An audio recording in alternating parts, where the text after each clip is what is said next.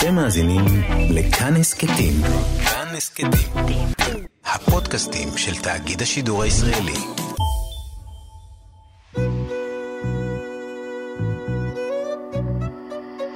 ליסה פרץ משוחחת.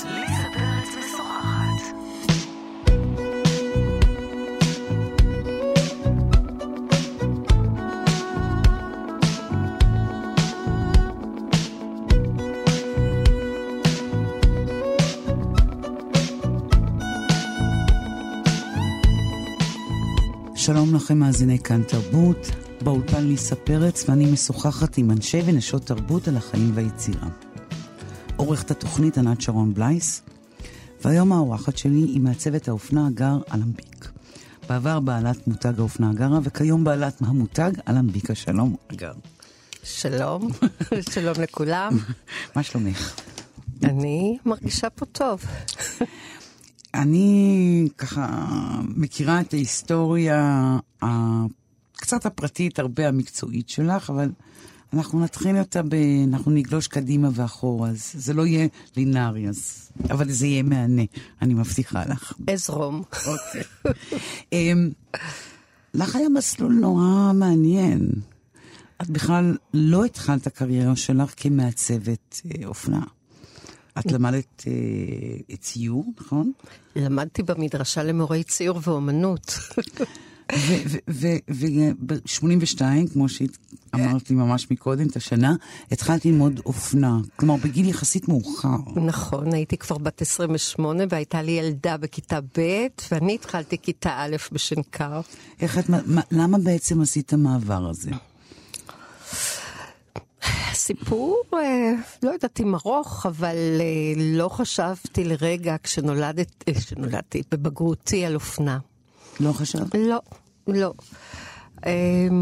הייתי בטוחה שאני מיועדת לציור ולאומנות. תמיד קישטו הציורים שלי את בית ספר, את הכתלים, תמיד בשיעורי ציור הייתי בולטת, וזה היה נראה לי הכיוון. וכך היה, באמת שסיימתי, הייתי בקיצור בצבא כי התחתנתי בגיל צעיר. וממש מיד פניתי, שמעתי שיש את הבצלאל בתל אביב או בשרון, את המדרשה, והגעתי אליה. אז היינו קוראים את כל השם, המדרשה למורי ציור ואומנות. רן שחורי היה אז המנהל, רפי לביא, אחד המורים. יאיר גרבוס, כולם, כל הטובים. והגעתי לשם והרגשתי שזה המקום. זה היה כבר אחרי חתונה, ובשנה השלישית נכנסתי להיריון, ובשנה הרביעית נסענו לגרמניה, המולדת של אקס בעלי. ככה התגלגלו הדברים. בגרמניה, כשהייתי בעיר דיסלדוף, אז הייתי הולכת מחנות לחנות, וחברה אמרה לי, את אוהבת כל כך חנויות, נראה לי שאת צריכה ללמוד אופנה. זו הייתה הפעם הראשונה שהזכירו ושמעתי על זה. לפני כן לא היית הולכת לחנויות? הייתי הולכת לחנויות בלי שיגידו לי. לא, אבל... לא, אני מתכוונת בגרמניה, אז באותם הימים היה כזה שפע, והיה כל הטוב של אה, צרפת וכל הטוב של אנגליה, ככה אירופה, זה כמה שנים אחרי המלחמה שאירופה מתאוששת ומתהדרת ומתגנדרת. והיה פשוט שפע כזה, ולא יודעת, לא זוכרת כזה, תל אביב של קודם, לא זוכרת כזה עצה. פשוט הייתי ממוזיאון לחנות, מחנות למוזיאון, כן. זה בערך היה הסידור. ושחז... עם ילדה קטנה. עם ילדה קטנה. עם ילדה קטנה. ושחזרת משם אמרת, אוקיי. כשחזרתי לשם, אז נרשמתי לשנקר, עדיין ב... ב... בספק, ואז במבחן שנתנו לנו בדים ואמרו לנו מזה תרכיבו קולקציה, זו הייתה ההתנסות הראשונה שלי.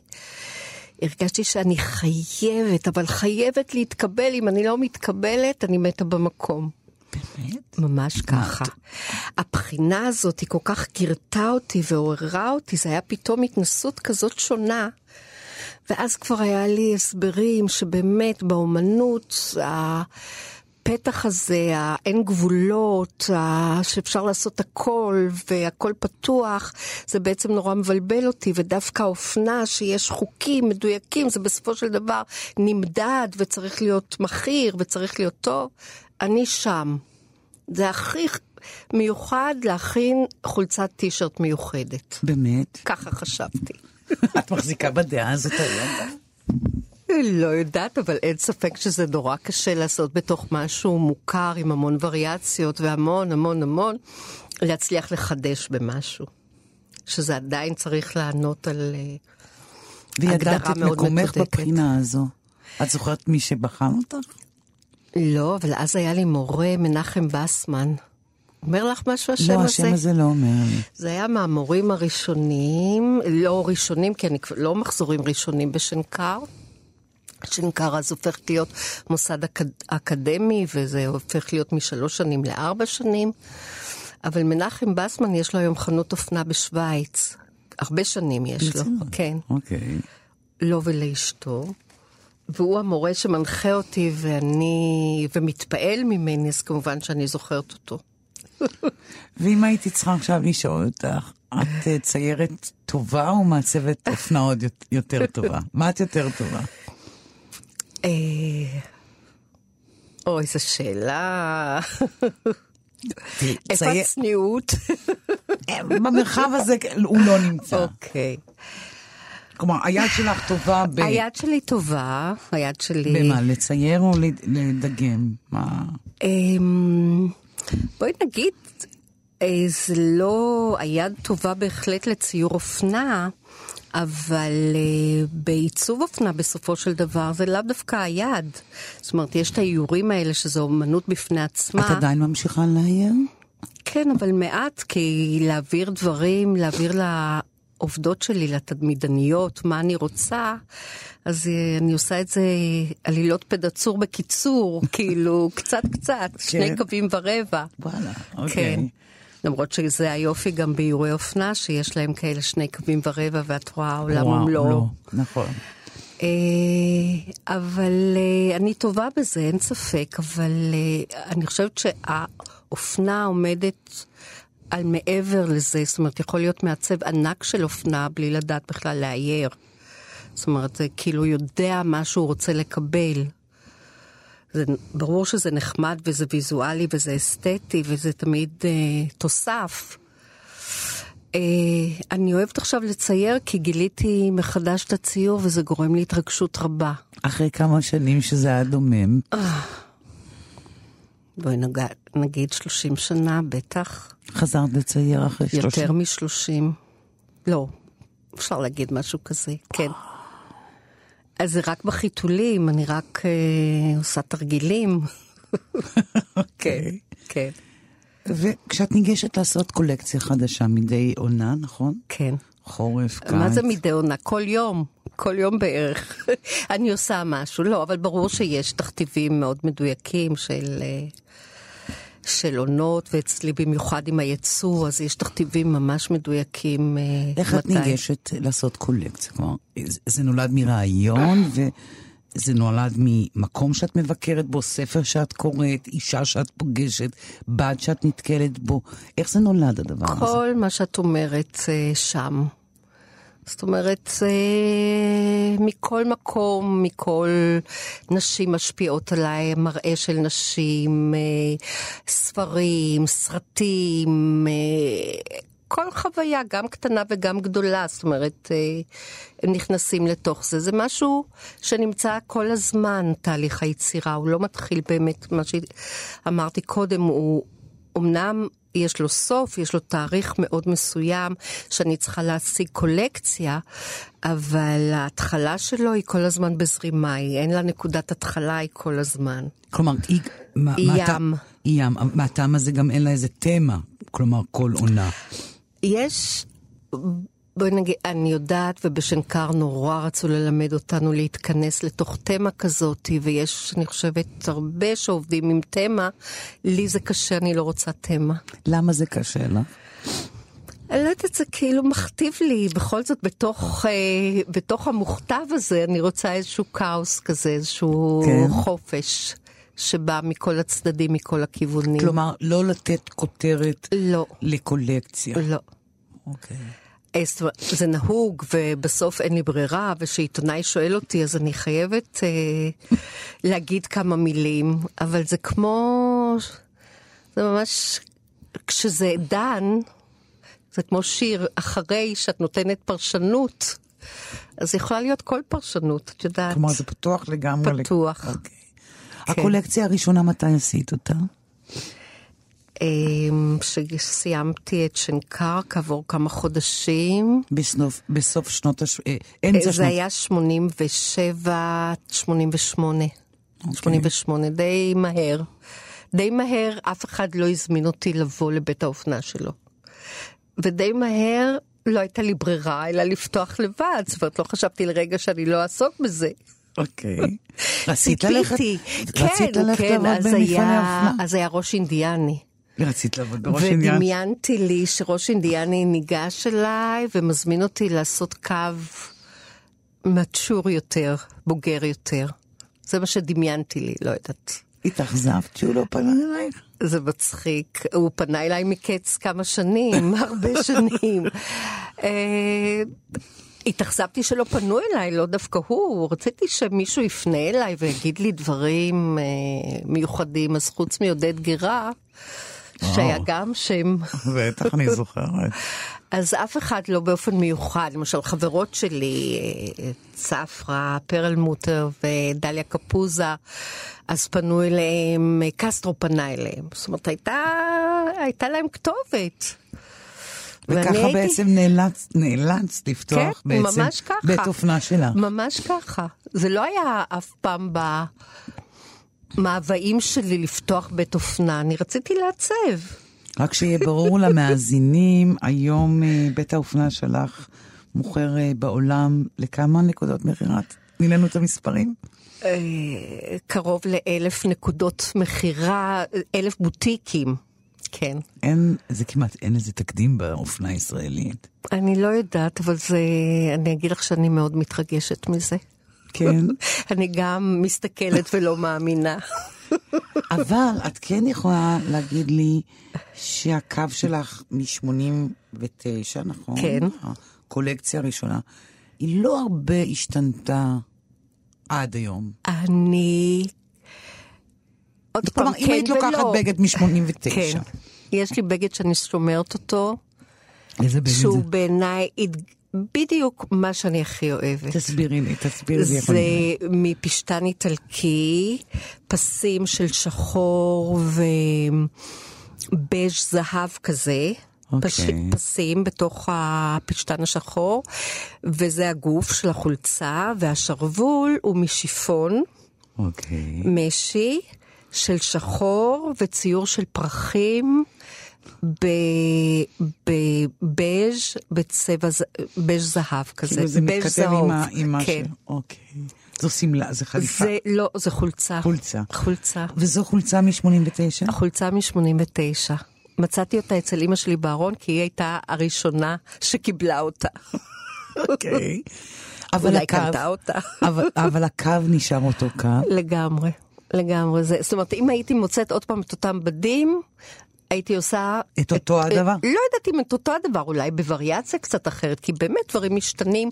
זאת אומרת, הסיפור באופנה בסופו של דבר, שמה שמשתנה זה מידות, כאילו. מידות, אני מתכוונת לא לגדלים, אלא? אבל כמה רחב הדש, כמה צר הדש, כמה רחב הצווארון, כמה, כמה, כמה זה, פה. כמה היד, כמה הכתף, כתף. אם הכתף יורדת למטה, אם הכתף במקום. כלומר, זה פעם, ניואנסים של- ניואנסים מאוד גדולים, זאת אומרת, את יכולה לראות שבגד הוא פחות אופנתי, למרות שגם יש... אני רואה את זה פעם. לפי צווארונים, אגב. בבקשה. וכפתורים גם. בבקשה, הכל, או שינות. או שינות כאלה. שינות רח, שינה רחבה שהיא יצרה. תראי, גם זה לא מדויק היום. בפלורליזם הגדול, הענק הזה שבאופנה, אני תמיד. צוחקת. אני אומרת שאופנה היא הכי ליברלית והכי דמוקרטית. באמת, זאת אומרת, אופנה, כאילו הכל אפשר, הכל, הכל, הכל מותר, הכל נמצא. אבל יש את הקו הזה זה הופך ליצני, מגוחך. אז זה היה פעם, היום אין דבר כזה, אין דבר כזה עוד פעם. יש קודים, אז בואי נגיד שאם את מייעדת את זה לקהל כזה וכזה, אז אולי זה מגוחך שם. אבל זה לא מגוחך באותו זמן, באותו תאריך, במקום אחר. במקום אחר, לקהל אחר. את רואה את זה בקולקציות שלך, למשל, דברים שאת רואה, נגיד שבישראל, הם הצלחה משגשגת, מטורפת, ובמקומות אחרים פחות, ולהפך, דברים שנאמר, בנורבגיה הם כן. מאוד מצליחים, ובישראל פחות. את יכולה לתת לי דוגמאות כאלה? אני יכולה לתת לך דוגמאות, אבל לרוב, לרוב זה די זהה. ואני אומרת שזה זהה משום שאני חושבת שתבנית דמותה של האישה היא די דומה בסופו של דבר. תסבירי את זה. הקליינטית בסופו של דבר שלי, תכף נדבר מטרה עליה. שלי, נדבר עליה בטח, אבל היא, אני אומרת שהיא קוראת את אותם ספרים, והיא הולכת לאותם סרטים, והיא עושה את אותם דברים בנורבגיה ובישראל, או ב... כן, אני חושבת שפחות או יותר זו אותה דמות, פחות או יותר. תנסחי לי אותה, מי זאת, האישה הזאת? אני תמיד אומרת שזאת אישה שבוחרת את הבגדים שלה בעצמה. והיא לא קורבן אופנה, והיא לא קורבן של אף אחד, היא לא מוכנה לפחות, היא נלחמת על זה. לבחור ולאהוב את הדברים, היא מגובשת בדרך כלל, יודעת מה מתאים לה, יודעת מה היא רוצה. כבר היא עברה את כל ההצעות והכל, והיא כבר גיבשה לעצמה. יש לה ארון משלה. יש לה ארון משלה, יש לה אוסף משלה. היא אישה שמתנסה בהרבה מראות, זה חלק מהפאן של האופנה. זה, אני חושבת, האופנה זה הכיף הגדול, שנותן לך את החירות שאת יכולה להשתמש ולהתחפש אפילו. נכון. זה כיף גדול. אבל uh, אני חושבת שבגדול היא אותה אישה שאוהבת להתחפש, שאוהבת לפעמים לשנות, שאוהבת להיות גם קצת זיקית, אבל גם יש בה את הקלאסיות המיוחדת לה. קלאסיות במובן הטוב של המילה. אה, היא אישה מאוד יש- יש... לא... היא, יש בה איזה משהו שהוא כמעט אה, ישראלי מובהק. אה, האופנה הישראלית, לא כולה, כן, אבל כן. חלקים ממנה, היא אופנה מאוד חשופה וגלויה, ובאלמביקה יש משהו שהוא הוא לא מכוסה עד הסוף, אבל כן. הוא מכוסה במידה.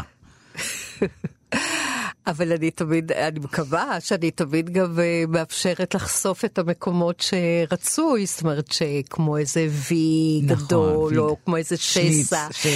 כי יש לי גם קליינט... שקיפות. שקיפות, בדיוק. גלויה ולא גלויה, זאת אומרת, היא משחקת בזה, היא בודקת גבולות ככה, היא אוקיי. נהנית מהעניין הזה שיש לה את המבחר שהיא יכולה. זה באמת אה, גם שאלה לנשים שהן שומרות יותר, או משהו שהן לא תמיד יכולות. זאת אומרת, יש משהו שכביכול מכוסה, אבל גם אה, קצת... אה, בקטן teasing, לא שאני חושבת שאופנה צריכה, אופנה צריכה להיות הכל בעצם, אופנה היא בבואה של החיים. פתיינית במידה. במידה, במידה. עוד פעם, זה לא הבגד שצריך לעשות, זה צריך לתת ביטוי לאישה, כאילו להוציא איזה משהו. את יודעת איפה לעשות את זה? את יודעת איפה לעשות את זה בדיטלים? אמ, אני מקווה שכן. תני לי detail שאת יודעת שזה הדבר שאישה יכולה לבוא לידי ביטוי. אני יודעת, ספרים שלמים נכתבו על לחשוף קרסוליים, נכון? נכון. אז באמת שאת, אה, או הפוך, או להסתיר אותם, ואז הצצה, אז אם את באמת, אני בדרך כלל חושבת, זה שיווי משקל כזה, זה משחק עם שיווי משקל. אז כשאני מכסה קרסוליים, אז אני, אני חושפת קצת כתף. כשאני מכסה את הזרועות, אז אני חושפת איזה שליץ כזה בצד. בצד. עוד פעם. תמיד את משחקת על המשקלים האלה? לא תמיד, אבל אני נהנית. אני גם נהנית. אני חושבת שאולי, אולי ששואלים על, על הצלחה, אני מפחדת מהמילים האלה, אבל ששואלים, אולי באמת אני מצליחה להעביר את ההתענגות שלי על המשחק הזה. לקליינטית הסופית, כן. שהיא גם מרגישה שהיא נהנית מזה, שהיא משתפת פעולה. את את יודעת מה אני מרגישה? מה? אגב, מה שאת אמרת, שאת נהנית מאוד להגיש לה גם אופציות לא להיות אה, נכון. דיכוטומית בצבעים. נכון. בפרינטים, להגיד לה. תשמעי, אל תפחדי. בח- ודברים הכל. משתלבים. ואז ישר גם יש לה שחור אם היא רוצה נכון, לשחק יש איתו. אופציה. יש יום של שחור שחור. תמיד יש אופציה. יש יום של פרח ענק, יש יום של פרח קטן, יש יום של צבע, בטח. ואיך נשים ישראליות שרוב הזמן לובשות אה, דברים מקיים, תכף נגיע גם אלייך, לובשות או כהה או מונוכרומטי, את מגישה להם פלטה כזאת של כתומים ואדומים וירוקים וצהובים ותכלת וכל הצבעים הן העשירים. דווקא מבקשות ממני, אני הייתי שמחה, יש לי גם קולקציה שלמה לחו"ל, שנקראת Black is Black, ואני הייתי שמחה לעצב הכל בשחור, זה נחמד לי גם, זה נותן... באמת? כן, תשמעי. באמת, המאזינים צריכים לראות את החנויות של, אה, שלך, הן באמת, הן מתפקעות מצבע.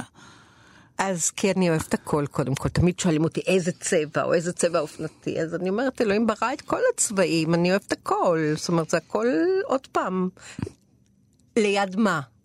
ליד מה? הן לא נבהלות מזה, הישראליות? נהפוך הוא, הן מבקשות? וגם בעולם מבקשות צבע. עוד? אולי בגלל שזה נהוג שפירמות שלמות, שיש אותם בגוונים של אפור ושחור, וקרמים. ועוד גוונים של שחור, ועוד גוונים, וקרמים ולבן, וזהו.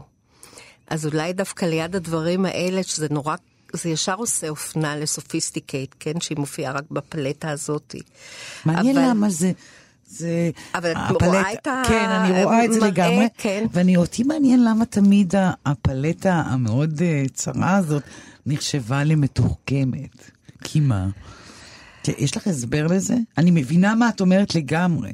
אה, הבייז'ים, קאמלים, לבן, את יודעת מה אפור. גם? זה כאילו שומר, זה שומר משהו, זה שומר, למשל אדום, כדי לעשות נפלאות באדום וכתום, זה צריך להיות נורא טוב, ונורא מהר אדום וכתום יכולים להיגרר לאיזה משהו כזה שנקרא לו פשוט, או אלוהים ישמור זול. אז, נכון. אה, ושחור, כאילו תמיד... אה, תמיד ישמור על איזה הוא משהו שומר על- כאילו... על נשים, ככה הן מרגישות את זה. נדמה להם, כן, היום... אני לא חושבת שהוא שומר כל כך טוב. תלוי באיזה קונטקסט. בדיוק, בדיוק, בדיוק. כן. את לובשת רק שחור. אני לא דוגמה, אני מרגישה שאני לא דוגמה. יודעים כולם שאני יכולה את כל צבע שאני רוצה, אבל הצ- הצבעים נראים עליי, אני מרגישה... אני לא רוצה לבלוט, אני לא רוצה שיסתכלו עליי ויראו אותי בצבעיי. למה? לא, לא יודעת, אני מרגישה שאני רוצה... לא יודעת. שיסתכלו לי לעיניים, אני לא יודעת, סתם. את אני- ניסית ללבוש צבעים? בטח בעברי הייתי ממש, אה, אני בכלל אומרת שמאז שהפסקתי להתלבש, התחלתי להלביש. למה? איך זה קרה? זה לא אתה- או-או, זה לא- ממש לא צריך להיות או-או, אבל יש, תראי, תופעה כזאת של חלק, חלק מהמעצבים, שאני זוכרת את זה בגיל צעיר שהגעתי לתערוכה של בדים בגרמניה, אז היא הייתה מאוד חשובה, אינטרשטוף. וכל המעצבים היו לבושים בשחור. אני עוד לא, עוד לא לבשתי שחור. אוקיי. אה, לבשתי חום. אה, למה? אני חושבת שהם חשופים והם כל הזמן מתעסקים בצבע וזה, וכאילו זה מחזיר אותם יותר לנעלי בית או לאיזה שקט, לאיזשהו שקט מ... אני אומרת לך. יש משהו מאוד מחייב באדום וכתום וכחול וירוק וזה, זה צריך להיות מאוד, זה צריך להיות טוב. שחור פחות. לפעמים את הולכת נגיד ברחוב ב... בישראל, בתל אביב, ירושלים, לא משנה איפה, ואת רואה מולך שמלה, את כאילו מזהה שמלות שלך, לא משנה איפה. בטח, בטח, אני אומרת, הילדים שלי, אני לא... בטח, בטח ובטח, ולפעמים לא. ואז זה מגיע לזה שבאמת, כמו שאמרתי לך, שאני מושפעת מנשים, אני משתגעת ומתפעלת לפעמים מאינטרפטציות שנשים נותנות לבגד. תני לי דוגמה לאינטר... אפילו אותך יום שראיתי אותך מולי, ככה אני לובשת שמלה של דומה, הגר, אגב. בבקשה. כן, זה דומה, נפלא. או זה... או קראתי לה אפילו דודינה לשמלה הזאת. לזאתי? לשמלה שלי קוראים דודינה? למה? ככה, לא יודעת. באמת קוראים לה דודינה? כן. מדהים. אז... אה, אז את רואה אותם ברחוב, מה את כן. מרגישה? אני מרגישה... את מחייכת? אני מרגישה הרבה רגשות. אני קודם כל מחייכת בוודאי.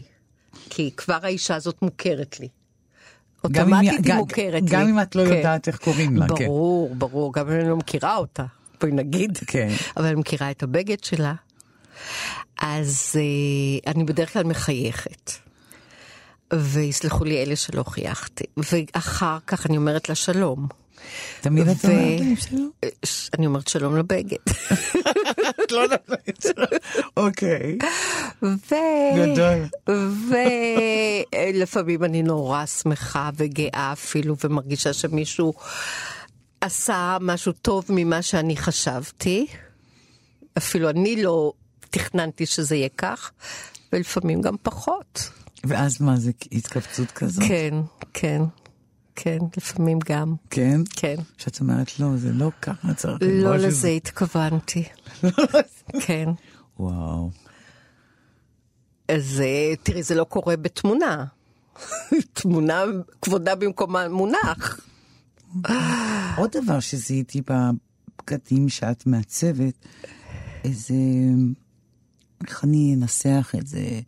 משהו דמוקרטי באמת שנוגע ל, לגזרות ולמשקלים ולדימוי. מעומק ליבי, ממש לדימוי- מעומק ליבי. לדימוי גוף של אישה. תסבירי לי איך זה, איך הדבר הזה מרגישה- נוצר. אני מרגישה שגם הבגדים הם באמת ביטוי לזה שאני אוהבת נשים. אני אוהבת את החברות שלי, כאילו, אני אוהבת באמת, באמת ובתמים. זאת אומרת, אני אף פעם, את יודעת מה, אפילו היום, נורא מוזר. פגשתי איזה מעצבת שהראתה לי תמונה באינסטגרם של תמונות של נשים בבגדי ים, תמונ... אה, נשים אבות. כן. אה, נש... נשים בעלות משקל. והיא אומרת לי, תראי, אני לא אוהבת את זה. ואני הסתכלתי, ואני ממש לא הצלחתי להבין על מה היא מדברת. באמת ובתמים. אין ספק ש... שכשאני מלבישה ואני מראה דגם חדש על גוף של אה, דוגמנית, או אפילו לא אכפת לי כמעט איזה דוגמנית, בלבד שיהיו לה כתפיים רחבות. ואני אעז להגיד ומעט מעט מאוד חזה. ולכן גם יש בכלל את כל הז'אנר הזה של גברים שמלבישים גברים בזה, כי משהו בגוף, ואם הגבר הזה יש לו איזה עוד תנועות כאלה, משהו, לא יודעת אם נשי דווקא, אבל איזה עונג כזה, או משהו ברבורי כזה, אז זה טוב באותה מידה. נכון. אז ואת רואה את זה המון. אה, אז אני אעז ואגיד שאין מה לעשות, משהו כזה נטול משקל, נטול חזה, נטול, נטול, נטול, כאילו משאיר את הבגד ב... בפ- משאיר פוקוס על הבגד. אצלך אבל הבגדים עובדים על... אבל הבגדים שלי הם לא לדוגמניות, בדיוק. לא לעשר דוגמניות בלבד, נכון. הם לכל היתר. הם לכל היתר. כן. כי הם, יש בהם אה, הם נוזלים, כן, הם מלטפים, הם כן. זזים. הם מלווים את הגוף, הם כאילו נותנים, נותנים לגוף את שלו. לעולם לא הדוק מדי. נכון, לא, לא, אין, אין את הדבר הזה של, לא. של נשאב על הגוף. כי כל הזמן יש מרחק מהגוף. או אם יש מקום שזה הדוק יותר, אז יש מקום מתרחב יותר, זה ככה משחק. משחק. זה, והדבר הזה כן, על, כלומר, עשית את הדבר הזה כי זה עלה מתוך קהל ש, שקנה אצלך בגדים, או שבחוויה שלך כאישה, או מהחברות שלך, או איזה ש- התרסה נגד מה שראית מסביב. אני קודם כל לא נגד, אני בעד בעניין הזה. אני בעד שירגישו נוח, שירגישו טוב, להוציא את המקסימום, להדגיש את הדברים היפים. אה, עשיתי, זאת שאלה טובה, משום שגם אני די בעלת משקל, ואנשים תמיד משייכים לי את מה שאני עושה בגלל שאני נראית כך או אחרת. ואני מרגישה שזה בכלל לא מותנה. יכול להיות שאני יודעת אולי דברים שאחרות פחות יודעות אולי מעצם היותי כזאת, אבל אני לא חושבת שזה בא, אני חושבת שפחות או יותר נוצרה האופנה שאני עושה מתוך באמת היצע וביקוש, מה שהרגשתי, מה שרוצים יותר. אני. אני מרגישה שאני מאוד קשובה. באמת, זאת אומרת, זה מתוך התייחסות, מתוך זה שאני מקשיבה למה שנשים, אני בכלל אומרת, אני עושה, אני בכלל כלי שרת. ככה את רואה את עצמך? כן, כן. אני נותנת את מה שאני יודעת, אבל זה בעצם לרצונות שנמצאים. מעניין. כן. אוקיי. ככה את- אני חושבת, מקווה. אוקיי. ואיך את מסבירה, אה, ואני אתן, זו שאלה שמחולקת לשניים. אחד, במצב הנוכחי המאוד מאוד לא טוב, שלא לומר הגרוע, של תעשיית האופנה בישראל, אה, מותגים נסגרים, מפעלים נסגרים, אין מתפרות, אין בדים, אין ייצוא, אין ייבוא, אה, רשתות זרות אה, בעצם נכנסו לוואקום הזה והשתלטו. זה מצד אחד מה שקורה, ומצד שני, המותג שלך מעולם לא היה בפריחה כמו שהוא בשנים האחרונות.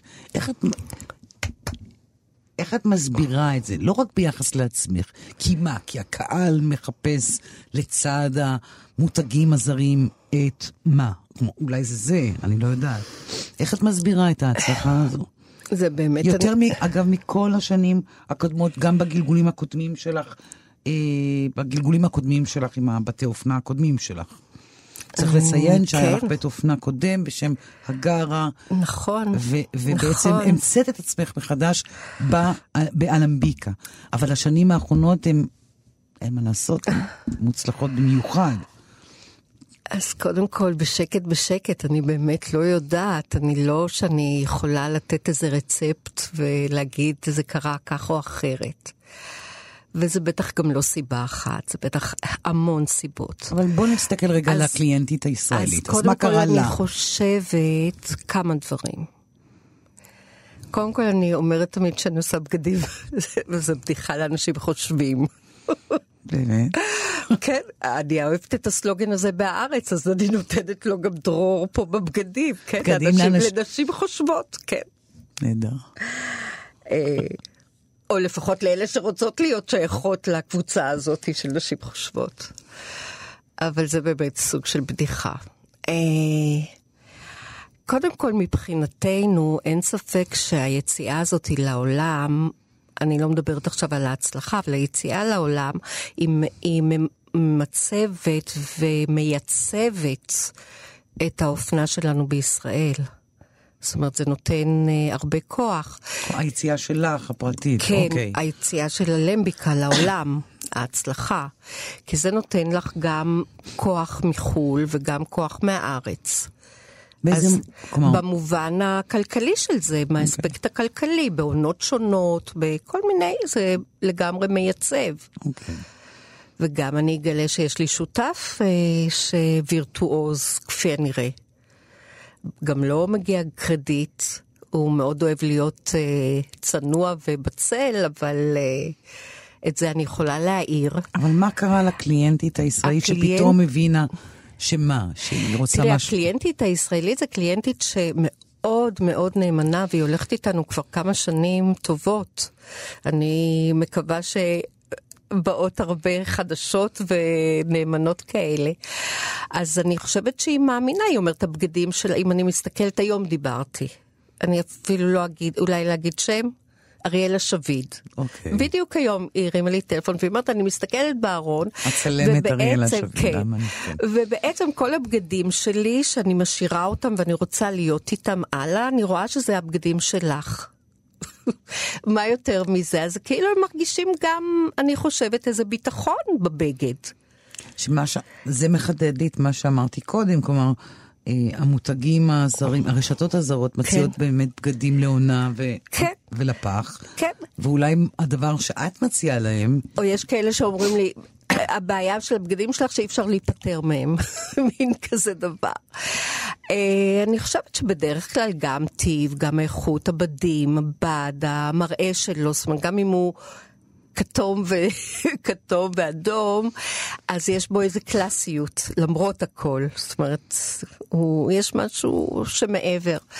אני לא יודעת, זה גם קצת מביך אותי לדבר על זה, אני לא יודעת מה הוא, אבל uh, אני חושבת שעושים את הדברים באמת, ומכל... לא, כי מותגים ישראלים כן. הולכים ונסגרים. אבל יש, בוא, אי אפשר להתעלם ממצב היום עולמי. יש מהפכה עולמית בצריכה, בהיצע, באפשרויות של בגדים. קורה משהו, קורה משהו, ואני לא יודעת מה יקרה עוד אה, עשר שנים, או אולי פחות. בכלל, על כל העול, העולם משתנה, עולם הצריכה הזה משתנה. ההיצע הזה שנמצא. אה, של הבגדים הזולים, באמת משנה. אז אני חושבת ש... יש קלאסיות, זה כמו ברהיט טוב, כמו בשטיח טוב, כמו בדברים מסוימים שאתה מלווים אותך לאורך השנים. ידידים שלך, כן. שהם חפצים, שאתה אוסף שהם אותם, שהם דלא ניידי או משהו, שאתה אוסף אותם והם שעון, תכשיט, תכשיט. דברים שאתה הולך איתם והם טובים, אה, יש כאלה שלא עומדים בזמן, כמו סרט או משהו, ויש כאלה שתמיד טובים. אז ככה את חושבת שרואים אני מקווה, כן. אנחנו משלבים uh, בתוכנית הזאת שירים, ואת ביקשת שאחד מהשירים שנשלב קשור לאביך. מה, נכון. מהו השיר הזה? קפיטן. קפיטן. קפיטן, קפיטן החייך, כי הצחוק הוא נס מורם לספינה. את אוהבת את השיר הזה? אני אוהבת אותו כי גדלתי איתו, כי הוא, כי הוא חלק ממני. הפך להיות חלק ממני. ואותו את רוצה להקדיש כן. לאביך, פסל עמנואל כן, הצופה. כן.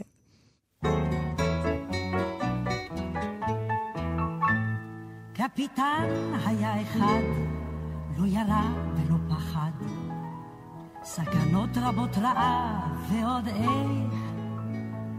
אלף פעם הוא ניצל, כשטולטל מגל אל גל. בביטול היה צוחק ומחייך. בסערה מול אסון, הוא תמיד היה חוזר על הפזמון. קפיטן, קפיטן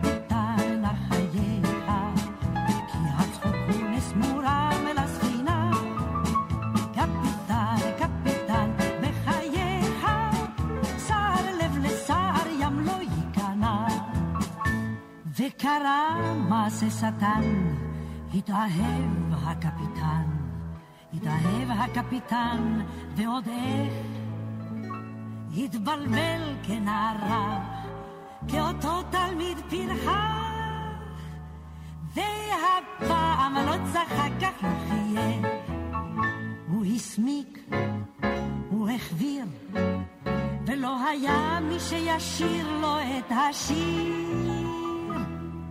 קפיטן, קפיטן,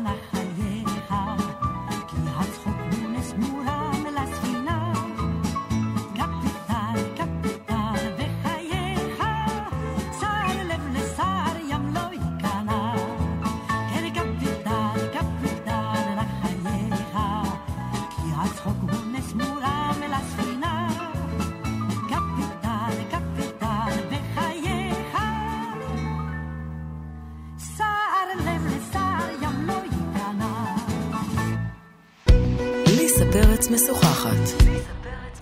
איתי באולפן מעצבת האופנה הגר אלמביק. אדם מאוד מאוד חשוב אה, בחייך ומרכזי הלך לעולמו החודש, והוא אביך הפסל עמנואל הצופה. שהוא לימד אותי את כל הדברים האלה. מה זה, מה הוא לימד אותה? מ... מ... היום שאני זוכרת את עצמי, הוא היה כבר על הים. אבא שלי הוא רב חובל בהתחלה, הוא קודם כל אבא. בגדול, והוא רב חובל, והוא פסל, והוא איש פלמח עוד לפני. אז... אה, מה הוא לימד אותך? הוא לימד הגר? אותי על, על מוצרים טובים, על מוצרים שעומדים. היו לו. תמיד ז'קטים מזמש כאלה מטופרים, שהוא אמר שהוא יודע שעוד מישהו קנה את זה, שזה ז'אן פול בלמנדו בצרפת פעם. באמת, וזה בא לו, בא לו מהאהבה של המוצרים. אני יודעת, הגעתי לשנה א' בשנקר, והייתה אורלי צרפתי, אני לא יודעת אם אומר לך השם משהו, פעם היא הייתה הכוכב בשנקר. והיא מסתכלת על התיק שלי והיא אומרת לי, תגידי, את יודעת שזה תיק של פראדה? והאמת שלא ידעתי, אבל זה תיק שהוריי קנו לי כשהייתי בת 15, והם חשבו שזה התיק הכי יפה, זה עוד לא היו אז חנויות ממותגות של פראדה, אבל פראדה כבר הייתה קיימת. עוד כבר כל- איזה 50 שנה קודם. נכון. והם פשוט חשבו שזה התיק הכי יפה, והם קנו אותו. ועם זה באתי לשנקר. זאת אומרת, משהו של טיב, של אה, עיצוב, של הדברים, זה דברים שהיו בדם. זאת אומרת, אבא שלי יושב על כיסא, וככה נוגע בו מתחת עם הידיים, או תמיד עם האצבעות, ואומר לי, זה לא איכות טובה.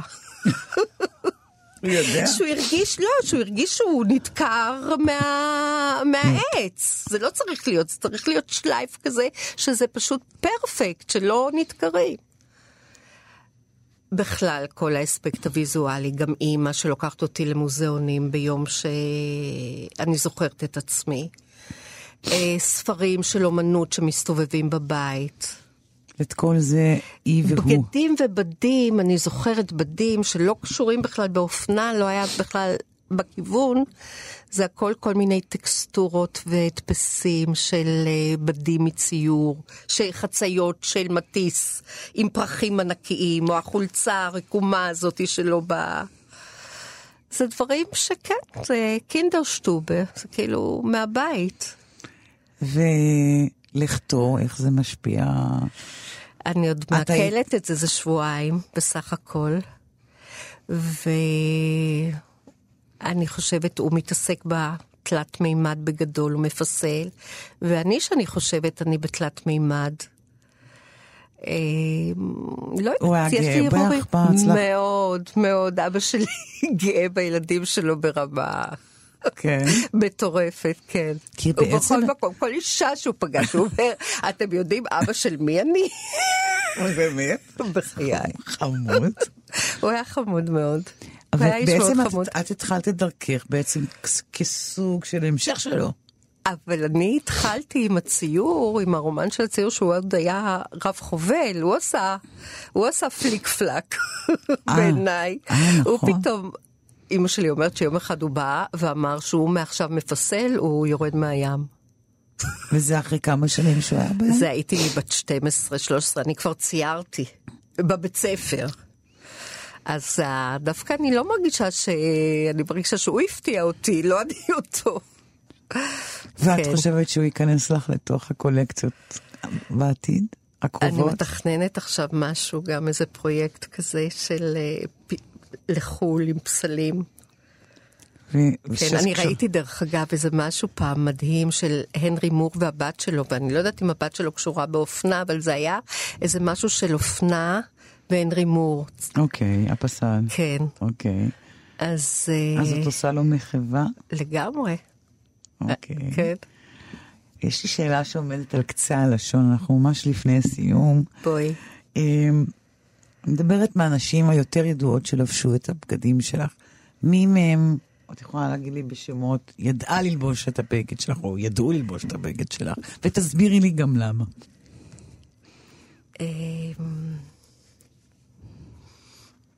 מעניין. מי שאהבתי לראות את הבגדים עליה, זאת הייתה עילית ישורון. אמ, כי למה? תראי, אני אומרת, בגדים לא צריכים להפריע לאישיות. יש לה פשוט אישיות. בעיניי. וואו. מאוד. זה נשים שנותנות, אה, שנותנות ביטוי. יש כל מיני צורות, אבל אה, בוויזואליה זה נשים שמגלות את... אה, מי עוד? אני... יש כל מיני אופנים של... מי, איזה עוד נשים את, את עולות בזיכרונך? אני עכשיו בטח יסלחו לי כל אלה שאני לא זוכרת את שמן, אני מנסה ככה להיזכר על מראות. אוי, אני נורא אוהבת אה, את מיכל הרצוג, שהיא לובשת ככה את הבגדים בצניעות כזאת, היא נותנת להם איזה משהו... כן? כן, אשתו של בוז'י הרצוג. כן. מה היא נותנת להם? משהו מ, גם מדמותה, יש בה איזה צניעות כזאת בעיניי, איזה ענווה. אה, רבים, אה, מלהקת השחקנים, נותנת תמיד, נשארת תמיד. אני, אני בעצם, כשאני שמה לב עכשיו, מה שאני אומרת לך, זה באמת נשים שהדמות יותר חזקה מהבגד בכל מקרה. וזה את- לא מפריע לך כמעט. להפך, זה רק עושה לי כבוד. כמו שהאישיות בעצם אומרת לבגד, זוז, אני כן, לפניך. אני. זה המצב האידיאלי. נהדר. כשאת אומרת אה, בחו"ל, אה, את מעצבת ישראלית, מה... איך מגיבים לנוכחות שלך? ממש, אה, זה כאילו לא הפואנטה בכלל מהצוות ישראלית. באמת? זה כל מיני אנשים שמעוניינים למכור ומעוניינים בסחורה יפה, מעוניינים בדברים יפים. וזה שזה מישראל או לא, זה נמצא שם, כי על כל בגד שלנו כתוב Made in Israel, ואני המעצבת כמובן הישראלית, אבל אה, אני מרגישה שהם לא... ואני אוהבת את זה ככה, שאני לא בגלל שאני מישראל ולא... לא בגלל כן ולא בגלל לא. לא, לא, אלא שזה פיור המוצר עצמו. המוצר, הבגד. הבגד. כן. כי, כי נאמר בתחומי תרבות אחרים, אני יודעת, אני כואבת, אני כואבת שיש לשמוע בכלל שזה... חרמות. כן. זה לא משהו שהאופנה הישראלית נתקלת בה. את. אני ממש, אני גם לא אדע, זאת אומרת, יכול להיות שיש כאלה שלא בוחרים ממניעים שלהם, אז זה לא אדע. זה לא נאמר מעולם. מולי. מה המקום הכי מוזר שנמכרים הבגדים שלך? איזה מקום על הפלנטה שאמרת לא יכול להיות? אבל זה נורא משעמם, אנחנו לא מוכרים דווקא במקומות מוזרים. דווקא במקומות נורא רגילים, באירופה הקלאסית? ובארצות הברית הכי טוב, וקנדה, ואוסטרליה. הלוואי וזה היה במקומות מוזרים. רגע, אבל את... אז אני אנסח את השאלה כן, אוקיי. אחרת. איזה מקום את יודעת שהבגדים שלך צריכים להיות שם? שהם עוד לא הגיעו, אבל הם צריכים להיות שם. אני ארגיש מאוד אה, מוחמאת אם בסין. בסין לא יהיה כן. ביפן, הייתי בטוחה שתגידי יפן. גם, רגע. אבל כל אחת מסיבה אחרת. מה הסיבה בסין? סין, אני חושבת היום, תהפך למעצמה גם של עיצוב אופנה. כרגע היא כלומר, בחיתולים-? כן, כן. לא ייצור ת- המ- ייצור המוני, אבל, אה, אבל מעוצב. זאת אומרת, אוקיי. לא עכשיו- חיקויים את מדברת. לא, לא, לא, עיצוב שלהם, מעצבים שלהם, ב, אה, בוודאי, זה ב, בהתפתחות, כמו המדענים שלהם, כמו הרפואה שלהם, כמו כל מה שקורה להם.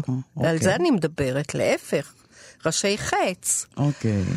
ולא, כי ישר אנחנו שומעים סין, אז זה עושה לנו, אבל אם בסין הגדולה, תתפתח. אם בסין הגדולה יבחרו דברים שלי להיות בחנויות בשנגחאי ובבייג'ין, או אני ארגיש אה, על הגובה. אוקיי. יפן כמובן מסיבות של אה, אלופת העיצוב, זאת אומרת מלכת העיצוב, אני חושבת. שזו יפן? יפן. כן. וגם משהו בבגדים שלך נורא מדבר את השפה. האמת, כשיפנים עושים אופנה, כשיפנים עושים אופנה, הם אלוהים. כמו קום דה גרסו, יממוטו, קנזו. יממוטו, אה, איסימיאקי, אוקיי. ועוד אחרים שאנחנו אפילו, שאני יודעת ולא יודעת. אז יפן זה בהחלט, אה, אני ארגיש נהדר. כי זה מדבר קצת את הצורה של הבגדים. לגמרי, לגמרי. בואי, אני יכולה להגיד שאני מאוד מושפעת. כן? כן. באיזה אופן את מושפעת? זה שייך למראות היפים הנשגבים שאני רואה ומשפיעים עליי בעיצוב, בהחלט. יותר כן. מאיטלקיים, צרפתיים. לא, בלי לפגוע. כולם. כולם. כל היפים. בואי, זה לא תלוי ארץ, זה תלוי עיצוב. נכון. עד כאן השיחה עם מעצבת האופנה הגר אלמביק. באולפן ליסה פרץ, עורכת התוכנית ענת שרון בלייס. אפשר להאזין לתוכנית הזאת גם ביישומון כאן. תודה לכם ולהתראות.